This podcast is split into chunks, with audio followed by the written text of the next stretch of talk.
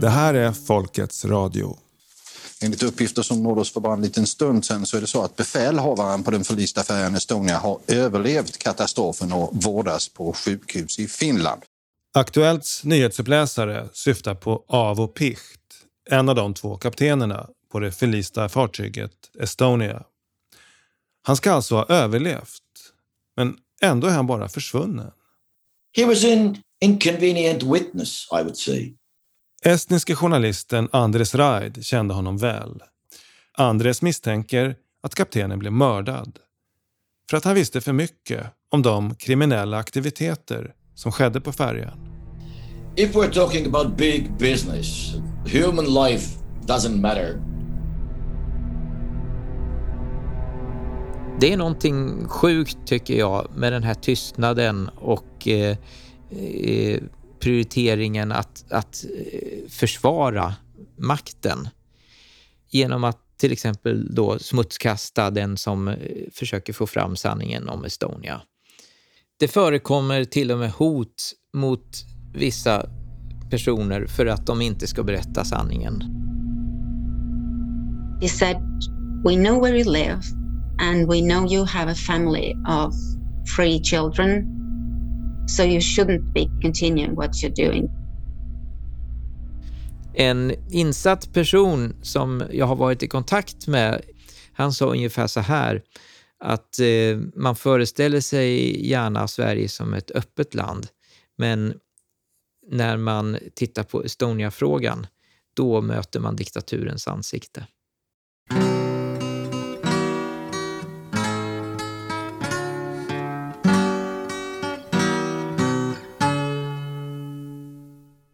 MS Estonia, passagerarfärjan som sjönk för 28 år sedan med kring 850 döda. Det var ett ämne jag som journalist aldrig hade granskat. Jag hade väl tänkt att det mesta redan är sagt om Estonia. Men så våren 2021 blev jag kontaktad av Sven Ruin, ingenjör och författare, som övertygade mig om att sanningen om Estonia fortfarande inte har kommit fram. Att allvarlig brottslighet alltjämt mörkas av de inblandade staterna. Det här reportaget bygger på svenskt material och research.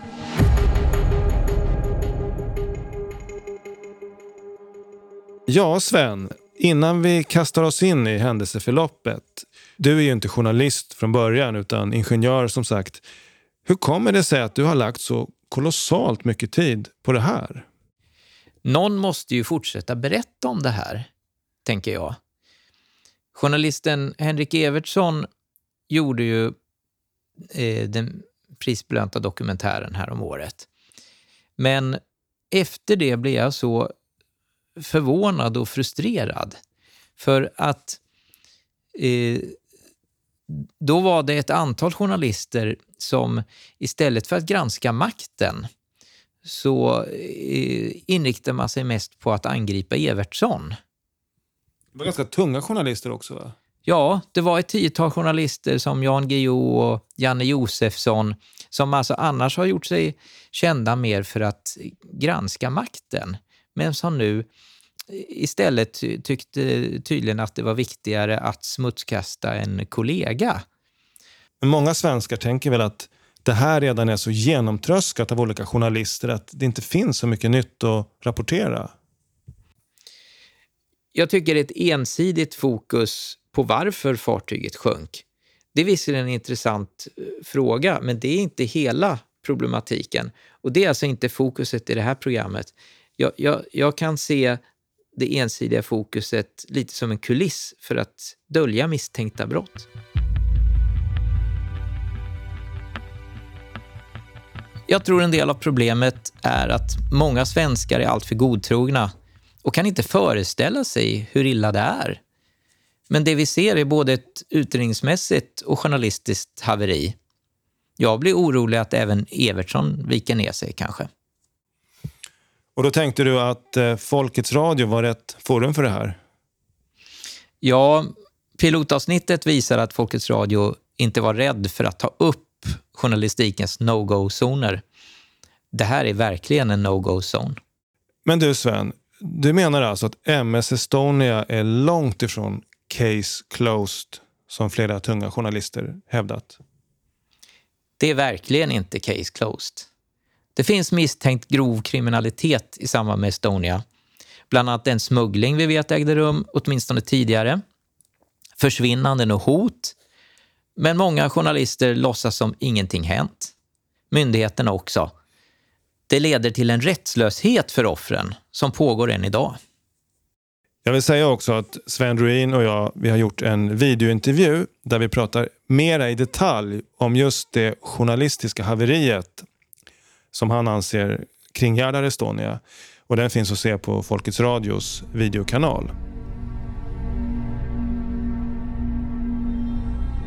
Ja Sven, du menar alltså att den här berättelsen egentligen börjar långt innan den där tragiska septembernatten 1994. Du kan väl ta det från början? Ja, färjelinjen mellan Tallinn och Stockholm beskrevs av en del som en livlina till väst för Estland som nyligen frigjort sig från Sovjetunionen. Men den kom även att utnyttjas för tung brottslighet, ibland med statlig inblandning. Jag har pratat med Andres Raid, en mycket erfaren journalist från Estland som granskade den smuggling som pågick på fartyget. All sorts of goods that were taken abroad via Estonia from Russia, especially from Russia. The, the main way to take um, goods out was the um, Estonia ship. Illegal stuff uh, to abroad and make big, big, really big money. Yes, but can you say what what what type of goods are we talking about? Is it the military equipment? It was basically the military and also rare metals such, such as cesium. Färjan Estonia var huvudvägen, enligt Andres Raid, för att smuggla ut militär utrustning och sällsynta metaller. I första hand från Ryssland via Estland till Sverige. Andres berättade om en gång då han lyckades följa en urantransport som gick från Ivangorod i Ryssland via Estland till Sverige. And it was directly taken to, to the harbor and it was loaded to, um, to Estonia and it was taken to Sweden. I don't know um, from Sweden it was taken where, I don't know that. But, uh, but we're, we're talking about uranium. Uranium, uranium transported yes. to Sweden. Yes. Incredible. Uh, do, do you know what quality of uranium we are talking about? No, no, no. Andres vet inte vilken sorts uran det var, men han vet att rutinerna med att stoppa och kontrollera i tullen följdes inte. The train was was not stopped on the border. It was not searched as every uh, every other train did. It was it was never looked over by the customs. Han berättar också om en komponent av en sovjetisk raket som kunde bära kärnvapen som tidigare fraktats till Sverige. Att militär utrustning transporteras på Estonia är bekräftat. Regeringen lät motvilligt göra en utredning efter ett reportage i Uppdrag granskning Flera uppgifter tyder på att smuggling också skedde på katastrofnatten. Men direktivet till utredaren är så formulerat av regeringen att utredningen inte svarar fullständigt på den frågan. Vilka kan ha varit inblandade i det här? Det speciella är att en del av den här smugglingen av militärt gods som absolut inte fick ske på en civil passagerarfärja av allt att döma har involverat ett antal länders underrättelse eller säkerhetstjänster. Estland har uppenbarligen blivit en del av en brottsgemenskap med statliga intressen som inte drog sig för att använda ovetande människor som mänskliga sköldar för de här transporterna. Att vad som helst var möjligt vid den tiden det bekräftas av Estlands tidigare överbefälhavare Alexander Einseln han intervjuas här av Lars Borgnäs i Uppdrag granskning 2004. Was the situation in Estonia at the time such that uh, uh, smuggling of military equipment could take place on, on the ferry? Oh, yes, yes, no question about it. Almost anything could have been there. I don't think there were any controls at all at that time. That's your impression? Oh, yes. I, I, I can say with certainty that the controls were so minimal that anybody wanted to get anything on there, they could have done it. Överbefälhavaren säger att det här var en tid då alla möjliga människor kunde göra vad de ville, som i ett dårhus. This was a madhouse here. Everything was loose. There were no controls. And that's, uh, that's a time for all kinds of people to play around and do what the hell they wanted. And they did. Och så här lät det i programmet Efterlyst, Estonia special på TV3, där vi först hör advokat Henning Witte. Redan på Sovjets tid, innan Estland var självständigt, det smugglades radioaktiva ämnen, det smugglades människor, knark och vapen. Så det är ingenting konstigt. Svenska tullen gjorde under perioden 92-93 22 beslag av radioaktiva eller andra mycket farliga ämnen. I den transport som togs ombord på Estonia på eftermiddagen den 27 september tror man att det fanns radioaktiva delar. Till och med en lastbil med 64 flyktingar ombord lyckades smugglare få ombord på Estonia. Tidigare, innan katastrofen. Så här lät det i en rapport från finska tv-nyheterna några månader innan katastrofen. Tätt ihoppackade är något som närmast påminde om en mörk välvärmd bastu tillbringade flyktingarna flera timmar ombord på passagerarfartyget Estonia i natt. 26 av de 64 flyktingarna är barn, det yngsta endast åtta månader gammalt.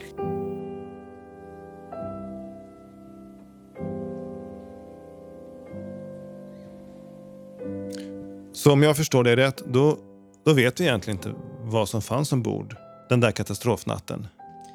Nej, inte officiellt. Det finns vittnesmål om att militärlast fördes ombord inför sista färden.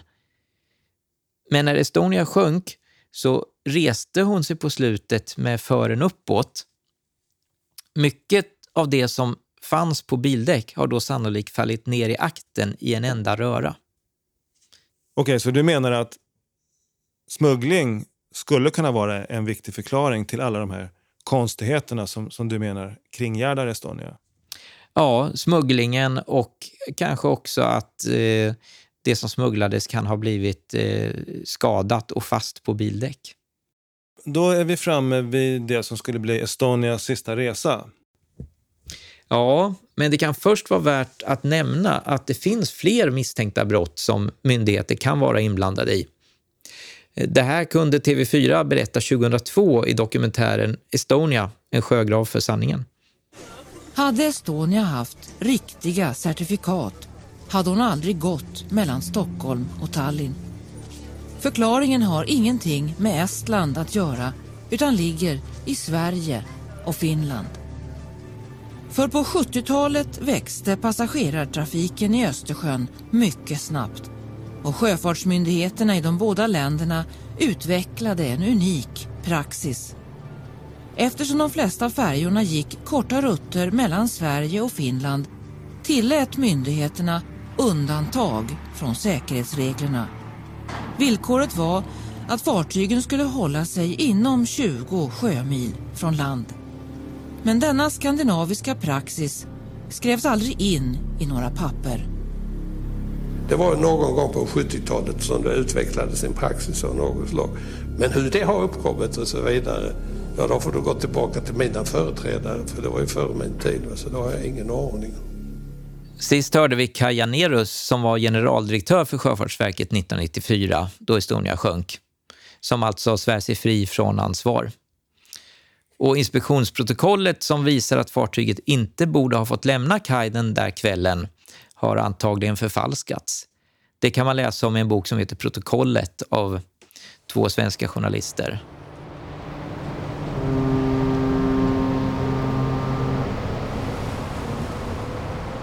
Så då lämnade alltså Estonia kajen i Tallinn den 27 september 1994, trots allvarliga brister då. Ja, och en av flera märkligheter den natten då Estonia sjunker är att någonting delvis stör ut radiotrafiken i området. Stefan Torssell, som tidigare arbetade på Sjöfartsverket, skriver i sin bok om MS Estonia att det är ett mycket ovanligt nödanrop som hörs från fartyget. Eh, det kan tyda på att man kan ha ropat på hjälp en lång stund innan det uppfattas. Befälhavaren som är tjänst på Estonia Arvo Andresson hörs överhuvudtaget inte i den radiotrafik som finns inspelad. Men nödanropen når fram till slut då, eller, eller vad? Ja, i vilket fall når nödanropen från andra styrman och sen tredje styrman till slut fram till de närmaste fartygen. Estonia, Estonia. Uh, mayday, mayday. Sida Europa, Estonia. Estonia, Silja Europa. Are you uh, flying, uh, calling Mayday?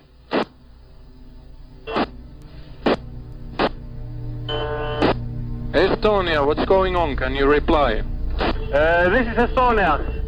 Uh, uh, kuka se on? Sida Europa, Estonia. Joo, puhun suomea. Joo, meillä on nyt tässä ongelma. On paha kallistuma. Uh, Det har då gått så långt att Estonia redan har över 20-30 graders slagsida, alltså som en brant skidbacke. Och elen slås ut. Innan radiotrafiken från Estonia upphör för gott lyckas de ändå meddela sin position. Men, men har du någon uppfattning om varför Estonia sjönk? Jag vet ju att det finns teorier om ubåtskollision eller sabotage, vilket skulle kunna ha samband med lasten som transporterades. Men jag har alltså inte granskat det närmare här. Och vad händer sen då när, när eh, Estonia får slagsida? När Estonia fått slagsida kämpar människor i fartyget för att ta sig ut. De flesta hinner inte ut. En av dem som lyckas är Eckart Klog. Han känner fartyget mycket väl eftersom han ofta åker just den här sträckan med sin lastbil. Vi var de fyra stycken i en liten grupp. Jag kände inte de andra. Men eh, ändå så när hon fick mer och mer slagsida så öppnade vi relingen och kröp ut på utsidan på fartyget. Och när hon la sig riktigt ner, då satt vi nere vid gamla vattenlinjen. Jag tog det beslutet att jag skulle hoppa i havet. Mm. Och det var väl tur när man såg hur det gick, för hon flöt inte? Ja, ja. Det, det är otroligt. Jag menar, det är från första slagsidan och tills hon var borta. Det handlar om 40-45 minuter. Vad jag har förstått så sjunker båten väldigt fort, är det inte så? Ja, just Estonias snabba sjunkförlopp är ett av de stora mysterierna. Enligt kritiker måste det här ha berott på ett hål i skrovet under vattenlinjen. Alltså inte bara bogvisiret. De som lyckas ta sig ut ur Estonia de får kämpa för sina liv i flera timmar i vågorna på havet. Hade det varit kallare väder hade antagligen ingen alls överlevt. Den upp och ned nedvända livflotten som Eckart Klog ligger på driver just mot en annan färja som kommit till undsättning. Det var ju Mariella.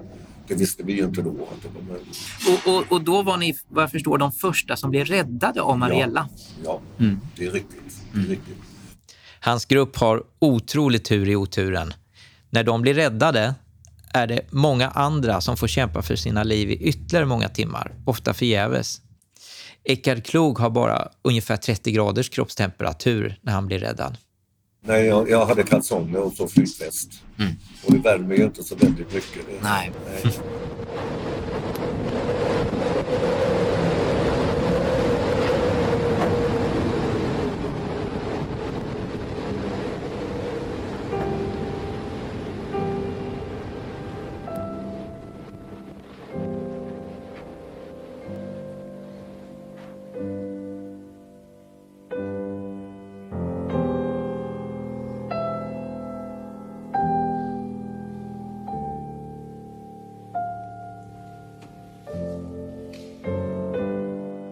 Det här var alltså 1994. Då var Carl Bildt Sveriges statsminister, va?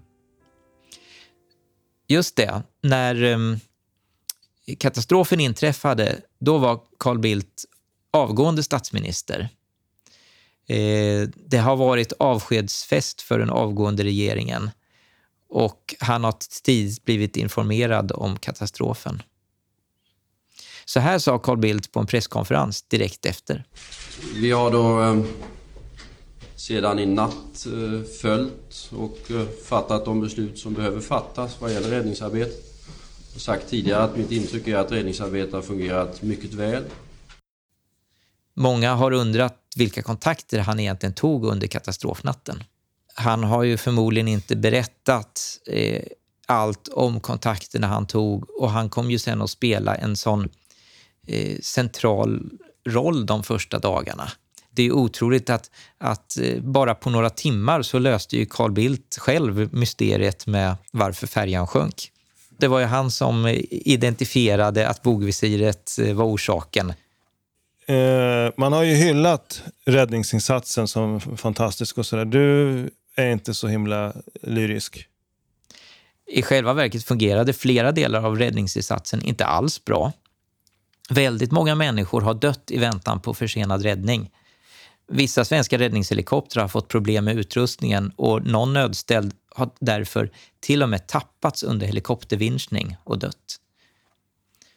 Dessutom har Sverige avvisat ett erbjudande från Ryssland som snabbt var redo att skicka ner dykare för att undsätta personer som kunde vara vid liv i luftfickor i vraket. Men det är den svenska regeringen inte alls intresserad av. Men utåt sett ger den svenska regeringen en bild av att bry sig om offren för katastrofen och deras anhöriga. Jag anser att vi ska göra mycket stora ansträngningar för att bärga de omkomna. Vilket av hänsyn till eh, inte minst de anhöriga är någonting som jag ser som mycket, mycket viktigt. Och det har vi diskuterat hur det arbetet eh, ska inledas. Men blev det så då? Nej, det är bara omkomna som hittas flytande i havet som bärgas. Istället för de ordinarie rutinerna går regeringen i praktiken in och hindrar det här. För mig är det tydligt att statliga aktörer egentligen hade en helt annan prioritering än den officiella. Den verkliga prioriteringen har av allt att döma varit att skydda det som de märkligt nog kallar rikets säkerhet.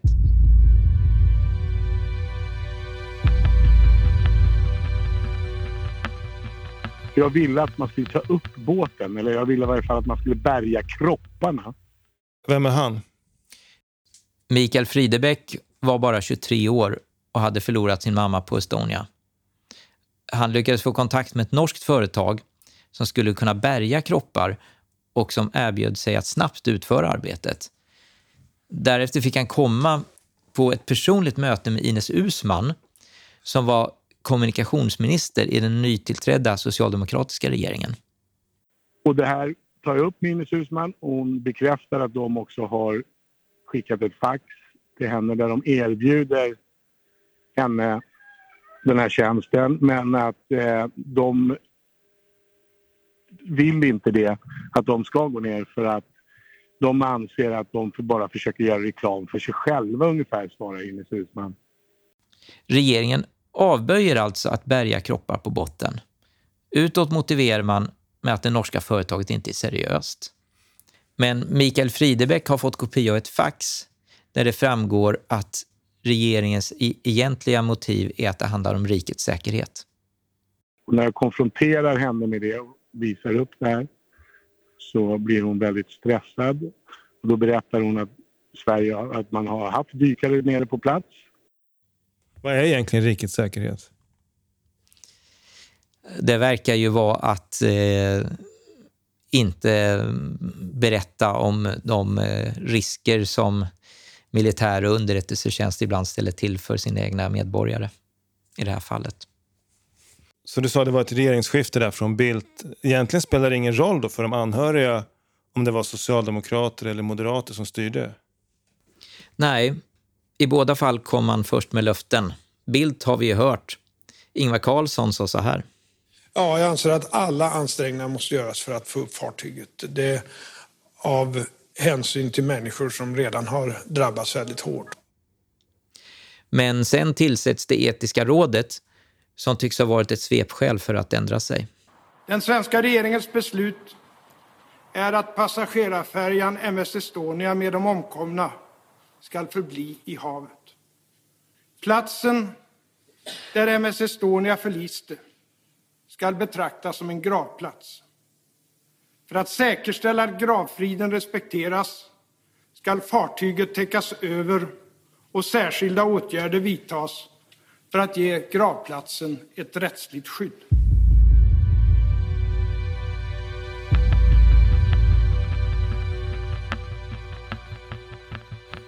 Ja, Det, det, du har tagit upp så här långt i programmet, det är ju fördjupningar av sånt som de flesta, antar jag, som har följt hanteringen av Estonia känner till. Den bristande säkerheten, smugglingen ombord, sveket mot de anhöriga. Men du menar alltså att det finns händelser som är ännu mer graverande som knappast har uppmärksammats i mainstream media? Så är det. Jag har ju kommit till det här ämnet eh, som tidigare ytbergare, dock inte när Estonia sjönk. Och, och nu arbetar jag som ingenjör. Eh, jag har ju försökt förstå vad som egentligen hände Estonia-katastrofen ur ett tekniskt perspektiv först. Men så börjar jag mer och mer förbluffas över hur fruktansvärt illa människor har behandlats. Och eh, framför allt var det några uppgifter som jag tänkte, kan det här verkligen stämma? Till exempel tycks det finnas överlevare som efteråt har försvunnit, kanske rent av blivit mördade. Och, och hur kom du in på det spåret? Det var faktiskt via Sven Aner, en tidigare DN-journalist som inte lever längre och jag har aldrig träffat honom. Det var ju så att han, efter att han gått i pension, verkligen började fördjupa sig i Palmemordet Eh, och då är det lite typiskt att från att han varit en väletablerad journalist så blev han kallad för privatspanare och konspirationsteoretiker. Tyvärr är det ju ofta så att det är först när folk går i pension och eh, inte längre har en karriär att förlora som de vågar ta bladet från munnen. Så att ehm, eh, på äldre dagar kom han ner även att intressera sig för Estonia. Eh, han har skrivit om hur besättningsmedlemmar har försvunnit på ett mystiskt sätt och, och om hur deras anhöriga har försökt få svar. Aner har verkligen försökt gå till botten med det här. Men när jag läste en av hans böcker, Estonia, Nya sanningar, slogs jag av att det här är ju snarare ett häfte med hans arbetsmaterial. Ungefär som om han velat lämna stafettpinnen vidare för att någon annan ska fortsätta arbetet som inte han hann färdigt med. Och då har jag börjat med att försöka kontrollera, kan det ligga något i de här häpnadsväckande uppgifterna? När jag har sökt upp människor som kan berätta något om det här har det blivit tydligt hur de ofta negligerats i mainstream-media, i synnerhet i Sverige. Men har, har någon eh, utländsk journalist undersökt det här? Ja, bland annat finns en välgjord dokumentär av finska Yle om den försvunne kaptenen Avo Piht. Eh, et ilmselt kõige intrigeerivam lugu Estonia hukuga seoses puudutab eh, üheksat meeskonnaliiget, nende hulgas eh, kapten Pihti. Och i den dokumentären intervjuas den estniske journalistveteranen Andres Raid som jag tog kontakt med och som vi här tidigare hört prata om smugglingen. Så jag frågade honom om den här uppgiften om överlevare verkligen kan ha försvunnit. I don't know. I have no proof, but uh, definitely um, there were many signs and there were even photos, there were videos taken where we could see the survivors. After they, they were rescued, there were, were videos rescued, where yes, they could be seen. Including Captain Picht. Captain Picht. Yes. Um, later on, those videos in the first place disappeared somehow. We couldn't find them anymore. They simply disappeared. Han säger alltså att det tidigt förekom videomaterial i media där några av de här överlevarna syntes, men att materialet sen försvann. Jag kan undra om det var underrättelsefolk som var inne och städade på redaktionerna. Eh, han nämner en kapten som jag kan uttala det korrekt, Avo Picht. Ja, just den här natten hade Estonia två kaptener ombord. En av dem var denne Avo Picht. Han skulle träda i tjänst nästa dag. Sven Anér har också försökt spåra honom och eh, bland annat dokumenterat ett fax från Interpol. Det här faxet är daterat den 7 oktober 1994, alltså över en vecka efter katastrofen. Där efterlyser Interpol den försvunne kaptenen. Jag kunde inte låta bli att fråga Andres Raid om det inte kunde handla om ett frivilligt försvinnande. Kanske för att kaptenen själv varit insyltad i de oegentligheter som försiggick på färjan. Alltså typ att kaptenen skulle varit inblandad i smugglingen eller någonting sånt?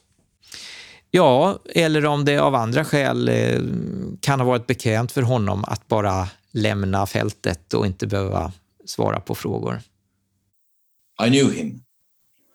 He was again a man of, uh, of principles. Maybe, even if he knew that something was going on on his ship and some, something was taken to Sweden on his ship, even if he knew, he was not part of the conspiracy, definitely. Han kände personligen kapten Picht och beskriver honom som en man med stor integritet som aldrig skulle medverkat till någonting sånt. Men kanske visste han och kunde avslöja något som någon inte ville skulle komma fram. Att det skulle röra sig om ett frivilligt försvinnande ser Andres Reid som uteslutet i det här fallet. Och trots att A. Picht aldrig kom hem igen slutade hans fru Sirje inte att tro att han levde. Hon kallade sig aldrig änka. Eh, hon fortsatte betrakta sig som hans fru. Jag har också läst om att hon fortsatte fira hans eh, födelsedag. Hon skrev också bland annat till Göran Persson om ett flertal försvunna besättningsmedlemmar, inte bara hennes man. Men hon fick inga uttömmande svar.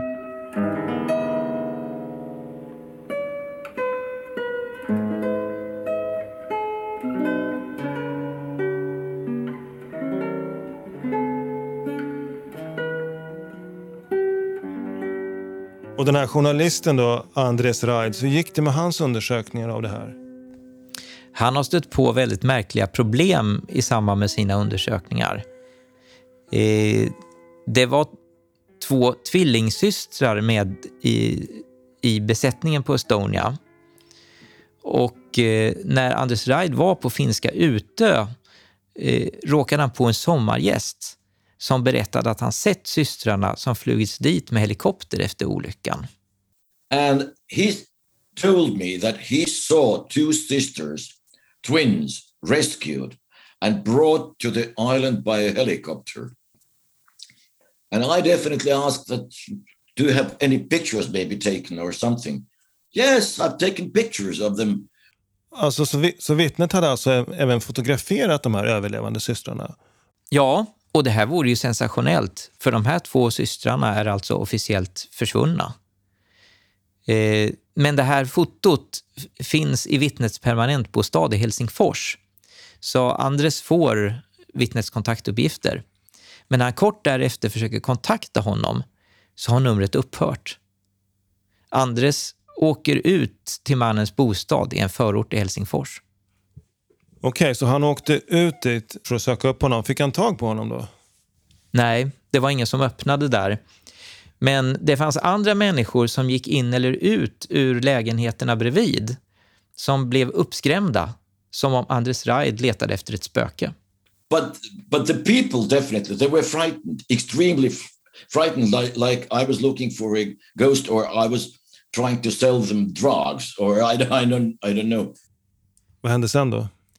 Det slutade med att en okänd person ber honom att lämna saken i fred. And he said, I'd better recommend you to leave this matter alone. Entered the flat, slammed the door, and that was it. That was the end of the story.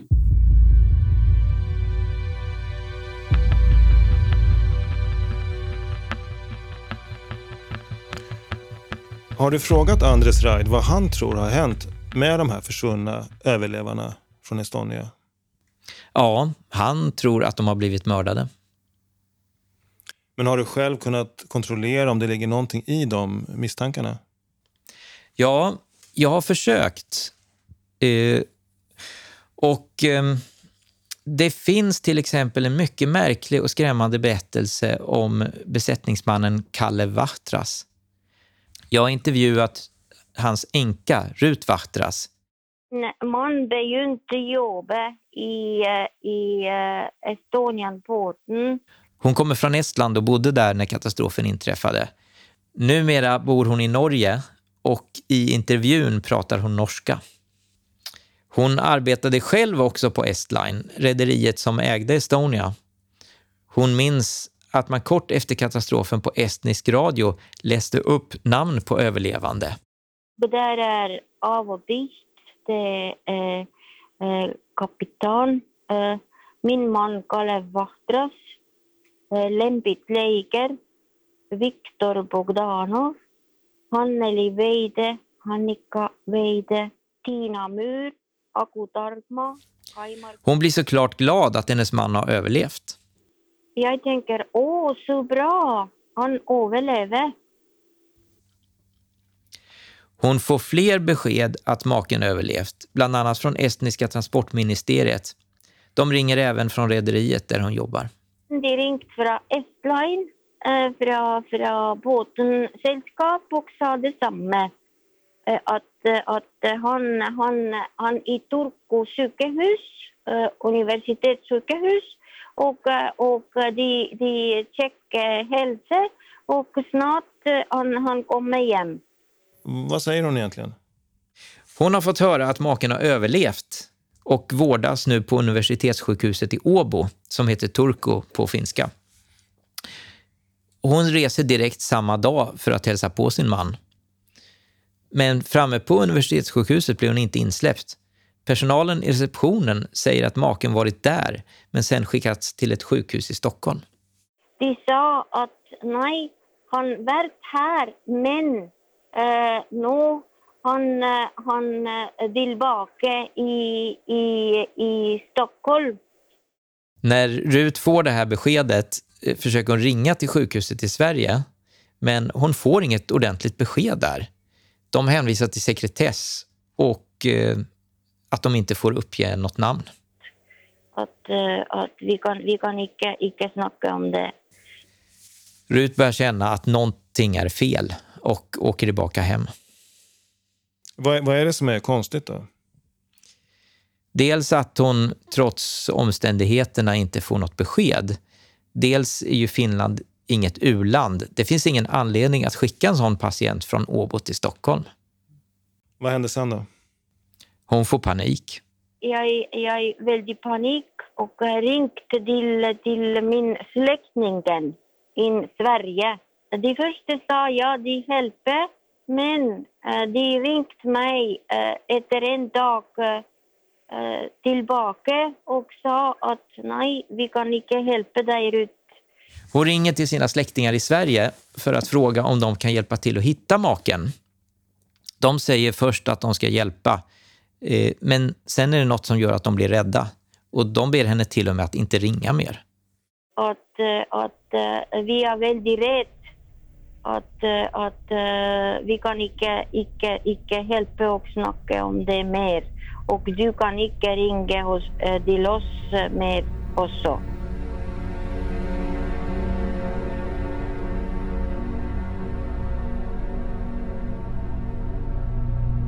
När hon är hemma i Estland igen börjar också mystiska telefonsamtal komma, då det är tyst i luren. I en hel vecka får hon sedan leva i total ovisshet om vad som egentligen pågår. Till slut blir hon kallad till estniska säkerhetspolisen för att få se bilder på maken för att identifiera honom. Och eh, de visade mig bilder om Kalev och eh, jag, jag sa att ja, det är min man Kalev. Med på mötet hos estniska säkerhetspolisen är också finsk säkerhetspolis. Här har vi ett exempel på ett märkligt samarbete mellan de inblandade länderna. De pratar finska mellan varandra och verkar tro att Rut inte förstår. Men hon förstår finska och märker att mycket är galet. De vet inte att jag snackar finsk och eh, de snackar mellan eh, och, eh, och jag förstår att det är, det är väldigt mycket galet ting. Hon tittar på fotona och maken ser oskadd ut och verkar sova, tycker hon. Där har min man eh, utan skada. Det ser ut att han, han, han är väldigt stilla och bara sover. Okej, okay, bara så att jag hänger med här då. Alltså, hon får först besked om att maken vårdas på ett sjukhus i Åbo, att han har överlevt. Så åker hon dit, men där blir hon inte insläppt. Receptionen säger att maken har flyttats till ett sjukhus i Stockholm. Sen ringer hon dit, men där skyller man på sekretess och vill inte ge henne några besked. Och då åker hon tillbaka till Estland, men hon kontaktar släktingar som hon har i Sverige. Och de verkar rädda och hjälpa till, säger till och med att hon inte ska ringa mer. Och sen i Estland så kallas hon till Säkerhetspolisen för att identifiera via fotografier maken då. Är, är, det korrekt? Ja, men då får hon hos Säkerhetspolisen chockbeskedet att maken är död. Det slutliga beskedet är att han är hittats drunknad i havet. Va? Men han hade ju varit på sjukhus i Åbo och sen i Stockholm. De ändrade berättelsen helt. Och vad som också är väldigt konstigt är att när hans kropp sen kommer hem till Estland en vecka senare ser han inte alls ut som på fotot. Hon säger att hans kropp i kistan såg ut som den utsatts för mycket våld. Hon krävde också att man skulle göra en obduktion i Estland men patologen sa att de fick inte göra det. Han, han ser ut väldigt dålig. Eh, det, det är eh, mm, massor våld, eh, blå fläckar.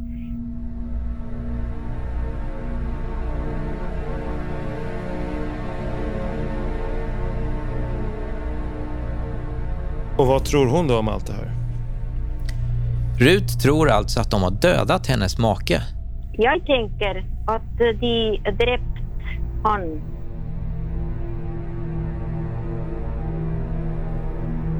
Hon har faktiskt också pratat med hans rumskamrat på sjukhuset i Åbo, en annan överlevare från Estonia, som dessutom var arbetskamrat till maken. Och han har intygat att maken var på sjukhuset och var i ganska gott skick då. Eh, den andra överlevaren berättade att han hade gått ut en stund från rummet och när han kom tillbaka var Ruts make borta. Att eh, han bara gå ut och kommer tillbaka och kallar icke i rummet. Att, eh, att han är kidnappad.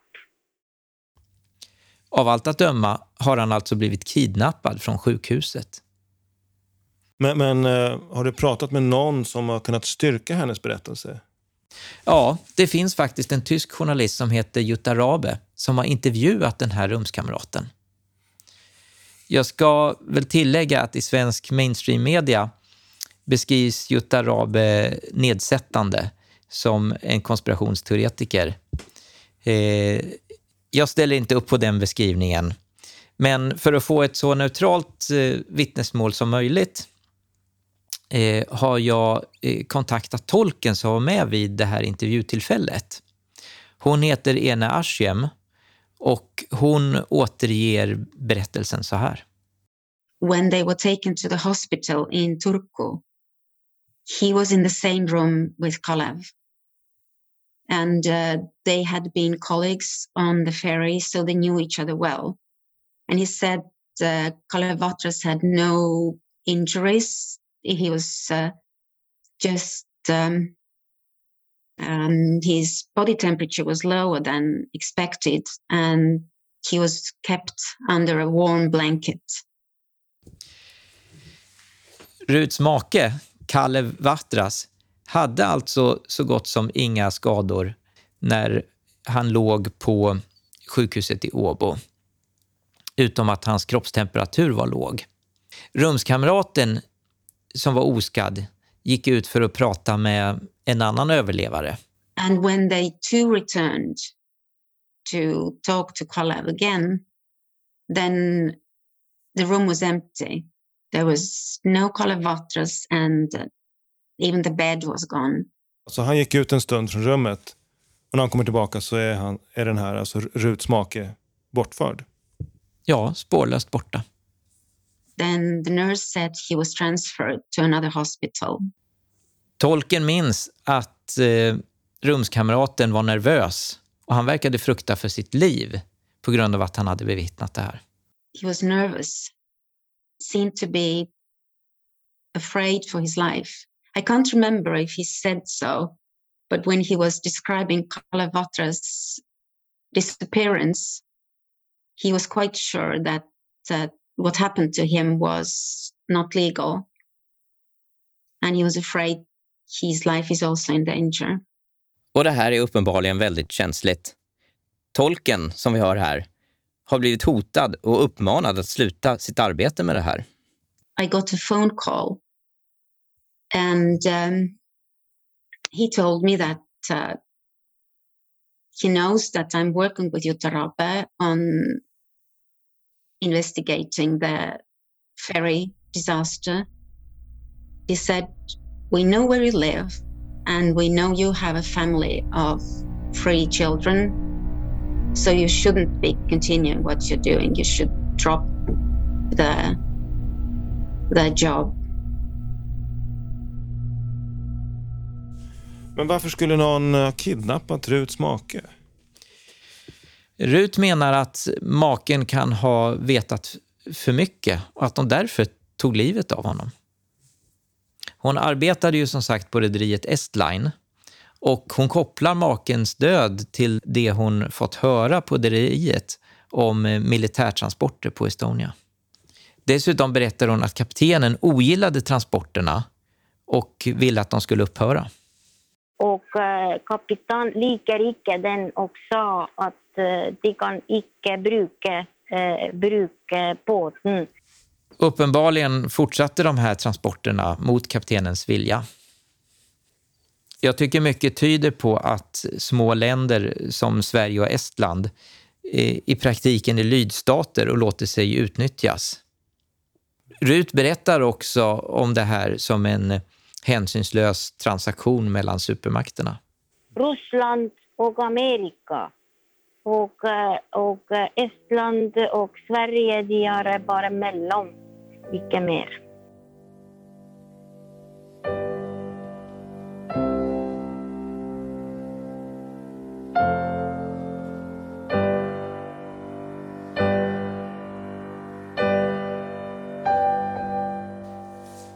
En av de mest skrämmande sakerna som har slagit mig när jag intervjuat många personer, det är rättslösheten.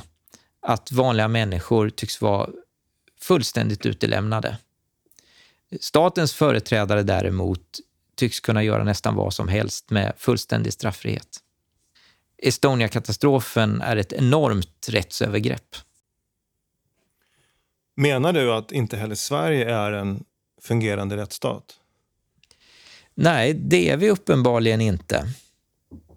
Det framgår både av enskilda fall som vi hört och av helheten när man sätter sig in i Estonia-katastrofen. Istället för att låta de inblandade vittna under ed, som man brukar i liknande fall, tillsattes en kommission som var under all kritik enligt min mening. Till exempel visades väldigt lite intresse för vad vissa överlevare hade att berätta Många överlevare känner inte heller igen sig i flera av kommissionens påståenden.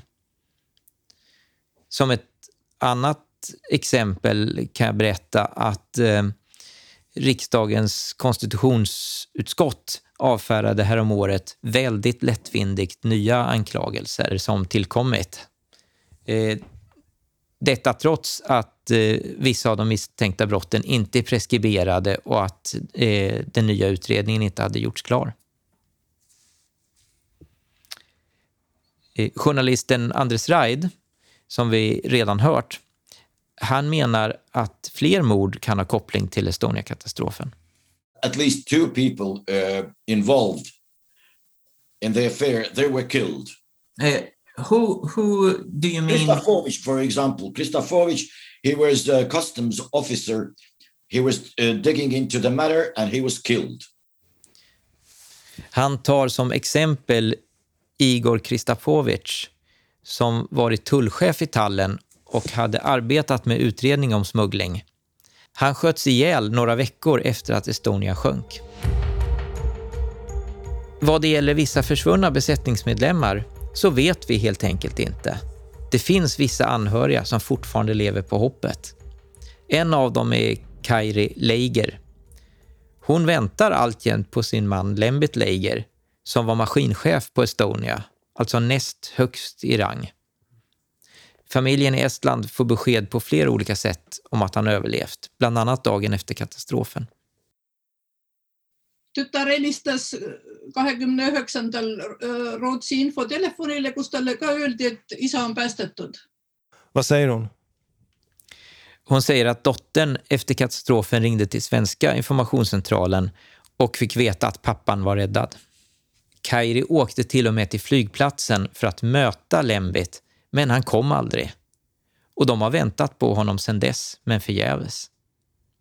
De har gjort flera olika försök att få fram vad som egentligen hände Lembit, men inte kunnat få något tydligt besked. Swedish uh, country or from Estonian government or, uh, or Estonian police. Dottern, som talar engelska, är också med under intervjun. Nobody has ever told us that uh, our dad didn't survive. And so we are, no, we still believe that maybe he's alive, but uh, we don't know that.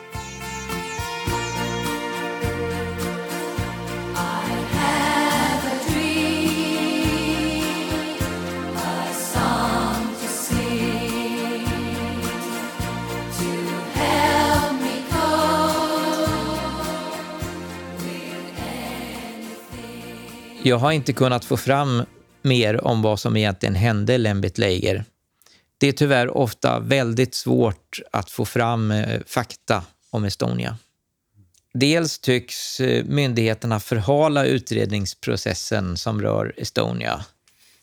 Så här säger exempelvis Jörgen Sachau på Statens haverikommission eh, till Sveriges Radio 2020. Är det någonting som vi inte har i det här fallet så är det väl bråttom. Dels verkar myndigheter medvetet försvåra journalisters arbete.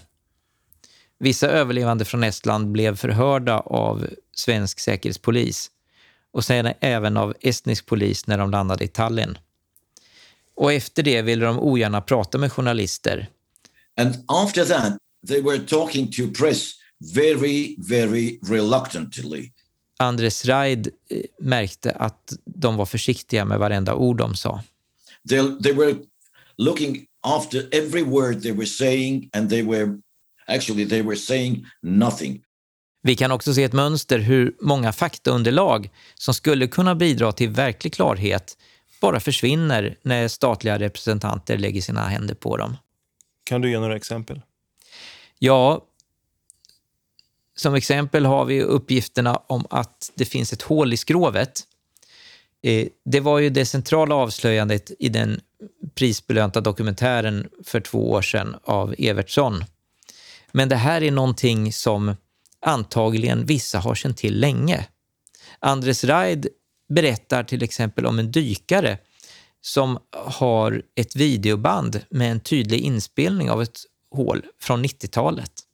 He has very clear tape video about this hole, which was taken in 96 or 97, if I'm not mistaken. A former member of Swedish parliament uh, has said after you know these new revelations have have surfaced about the whole that uh, it's not really necessary to do a new investigation because uh, some people know what happened. It's in the archives. It's just about telling the truth. What do we know? What have some actually known all the time? Do you agree with that Yes, because it's always some people do know, and it depends whether they want to let the truth out or should it be hidden forever. Några måste ha vetat om sanningen hela tiden. Frågan är om de kommer att träda fram eller låta sanningen döljas för alltid. Syftar han på enskilda vittnen här? Jag tror istället att han syftar på myndighetspersoner, till exempel underrättelse eller säkerhetstjänster. De måste ha utrett det här. Det har gjorts försök att få fram sånt material i Sverige och andra länder, men det är extremt hemligt. Det finns också uppgifter om att känsligt material redan har rensats bort ur arkiven. På senare tid har det kommit ett förslag från vissa anhöriga om en sanningskommission vilket fått avslag från den svenska regeringen. Det förefaller som att staten och deras medhjälpare är villiga att göra nästan vad som helst för att bevara hemligheterna kring Estonia. I något fall kan man till och med misstänka att staten stulit sånt som tillhör en avliden. Eh, jag tänker speciellt på fallet med fotografen Håkan Isefjord som var med på Estonia. Kameran och filmrullarna återfanns i livbåt nummer 9 där han kilat fast dem. Men efter att filmrullarna förts till svenska ambassaden i Tallinn tycks de bara försvinna.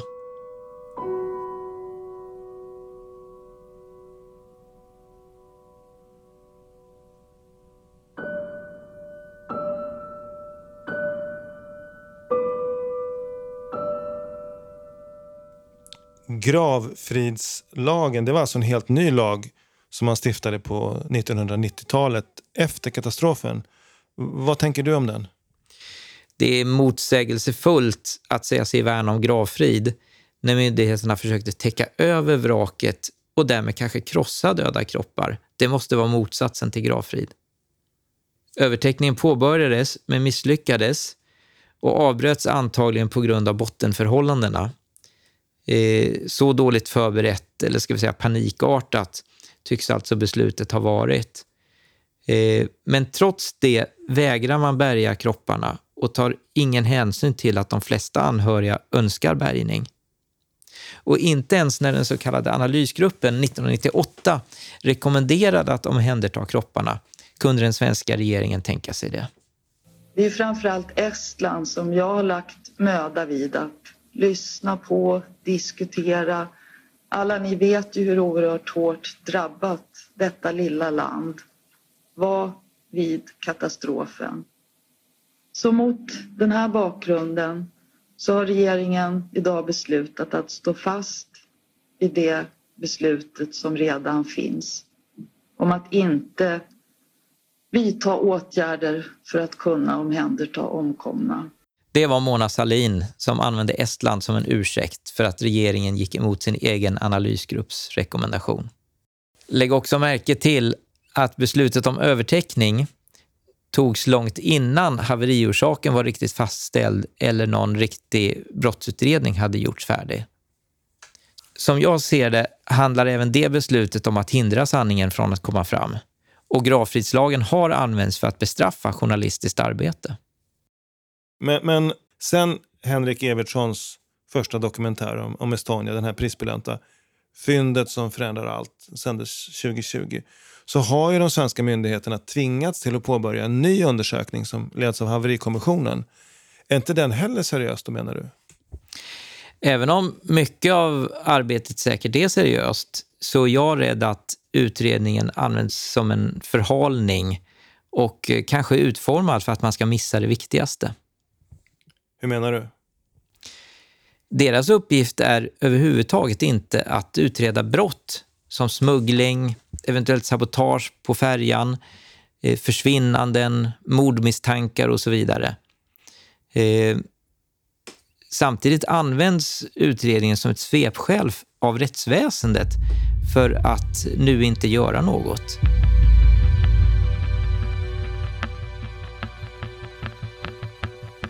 Jag har också begärt ut alla polisanmälningar med anknytning till Estonia från Åklagarmyndigheten. Men när de skickar mig kopior så är det flera anmälningar som jag känner till från annat håll som saknas. Så när man ser på hur de allvarliga brottsmisstankarna hanteras är det svårt för mig att tro något annat än att det är en mörkläggning som äger rum fortfarande och att rättsväsendet tyvärr är oförmöget att utföra sin uppgift. Om, om vi ska summera det här, vad är din tolkning? Att ha ett fungerande rättssystem, det är en förutsättning för en fungerande demokrati. Så en slutsats blir ju eh, av Estonia-hanteringen att demokratin är en illusion i Sverige. Nu krackelerar den illusionen ytterligare när den antidemokratiska lagen om utlandsspioneri träder i kraft. Då finns ytterligare ett verktyg för myndigheterna att straffbelägga den som avslöjar hemligheter om Estonia. Vi vet ju att vissa av de här hemligheterna gäller samarbete med andra länder. Alltså precis det som lagen om utlandsspioneri straffbelägger att avslöja.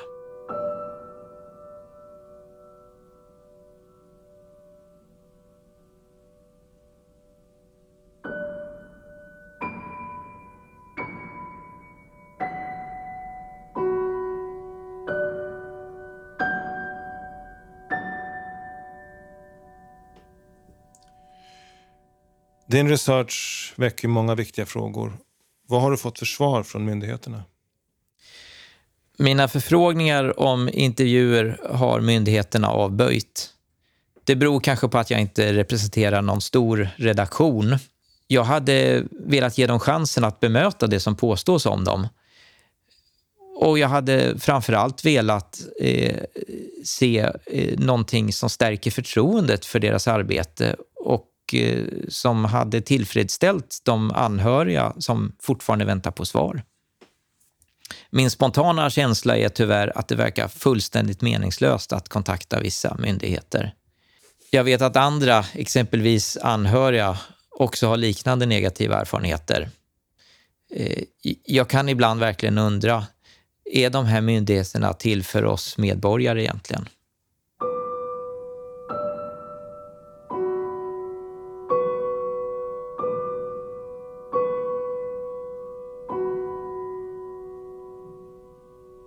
Vi har gjort en separat intervju om det journalistiska haveriet, som du ser det, kring Estonia. Som alltså finns att se på Folkets Radios videokanal. Men om du bara skulle sammanfatta det här eh, haveriet helt kort.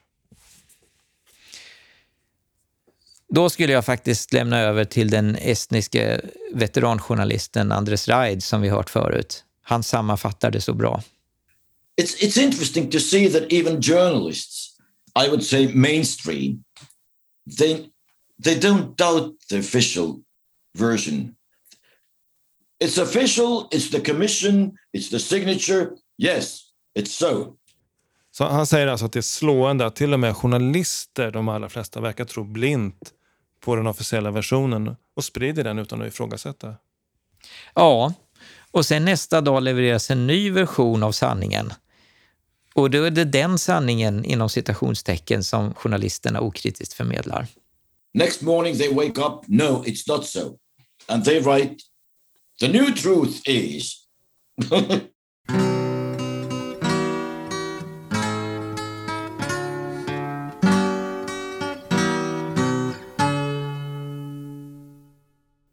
Allra sist, känner du något hopp vad det gäller Estonia?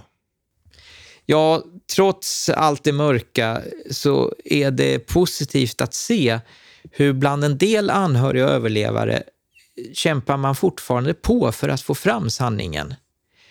En av de som ställde upp på intervju för det här programmet är Rut Wachtras. Henne har vi hört tidigare. Trots att hon fått ta emot hotfulla samtal och känt sig terroriserad fortsätter hon att berätta. Jag, jag føler att jag angrepp och terror. terroriserat. Att äh, ringa på telefon och äh, de eh, ringer var från sikkerhetspoliti och sa du kan icke söka ditt man och skriva i, i äh, aviser. Hon säger alltså aviser som betyder tidningar. De har ringt henne från Säkerhetspolisen i Estland och sagt att hon inte ska söka efter sin man och inte förekomma i tidningar. Eh, hon har fått höra eh, att de kan göra detsamma med henne och, och sonen som de gjort med hennes man. Att, eh, att eh, det kan bli detsamma. Eh, det kan göra detsamma med dig att det gjort med ditt man.